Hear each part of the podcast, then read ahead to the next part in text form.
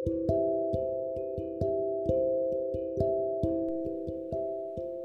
Friends मैं अपनी first episode में आपको अपने ही पैरानॉर्मल एक्सपीरियंस के बारे में बताना चाहती हूँ। मेरे साथ एक दिन, मैं एक दिन अपने वॉशरूम में आई थी।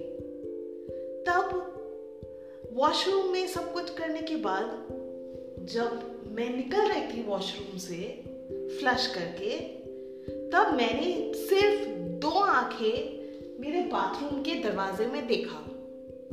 पता नहीं वो क्या था, पर मुझे बहुत डर लगा। जब मैं मम्मी को बुलाई तो वो नहीं था। तो पता नहीं वो क्या था, क्या चीज़ था, कहाँ से आया था। मुझे तो लगता है कि वो कोई तरह का भूत था। पता नहीं, सिर्फ़ दो आँखें था।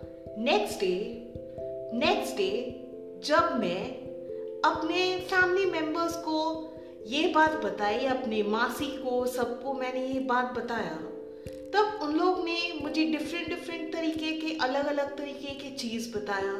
पर मुझे पता था कि मैंने क्या देखा। वो चीज़ बस दो आँखें थी। कोई शरीर नहीं था, कुछ नहीं था, सिर्फ़ विंडो में दो आँखें थी। अब आप ही बताइए, वो क्या था? आपको क्या लगता है?